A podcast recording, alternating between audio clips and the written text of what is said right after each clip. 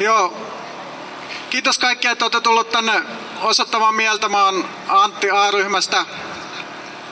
Yksi näistä ryhmistä, jotka on järjestänyt tätä mielenosoitusta. Ja tosiaan, kuten huomataan, niin äärioikeistolla ei mene Suomessa kovin hyvin. Tuolla on ties vaikka kuinka monta keskenään riitaisaa pikku lahkoa kokoontunut ja sitten muutama kymmenen henkeä paikalla. Eikä heille onnistu edes 5000 kannattajakortin kerääminen. Mutta samaan aikaan sitten oikeastaan se, että minkä takia äärioikeisto on niin huonossa hapessa, niin syy siihen on, että oikeastaan on saanut läpi paljon siitä, mitä he on, vaatineet. Suomessa ei ole tällä hetkellä käytännössä tuu juurikaan turvapaikanhakijoita.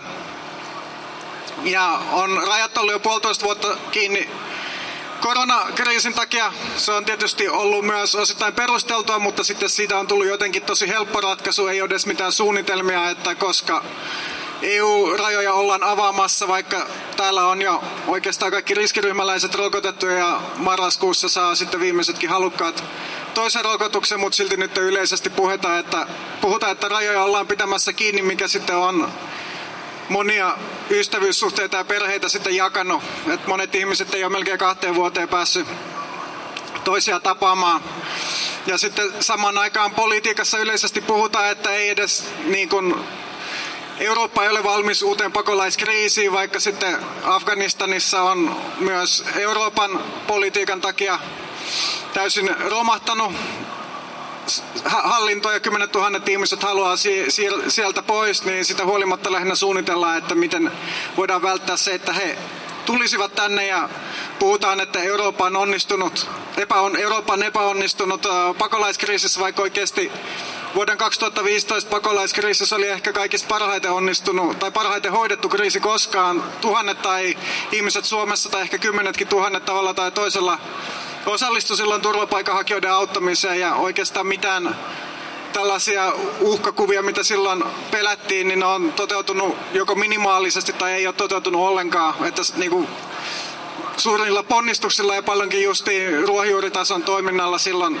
ongelma ratkaista ja pystytään ratkaisemaan varmasti tulevaisuudessa, koska ei silloinkaan Eurooppaa tullut kuin ehkä 2 prosenttia maailman, maailman pakolaisista. Kaikki muut on sitten vielä jossain muualla leireillä eikä ole mitään syytä, että minkä takia, minkä takia EU, EU ei voisi hoitaa omaa osuuttaan. EU on kuitenkin maailman suuri ja rikkain talousyhteisö.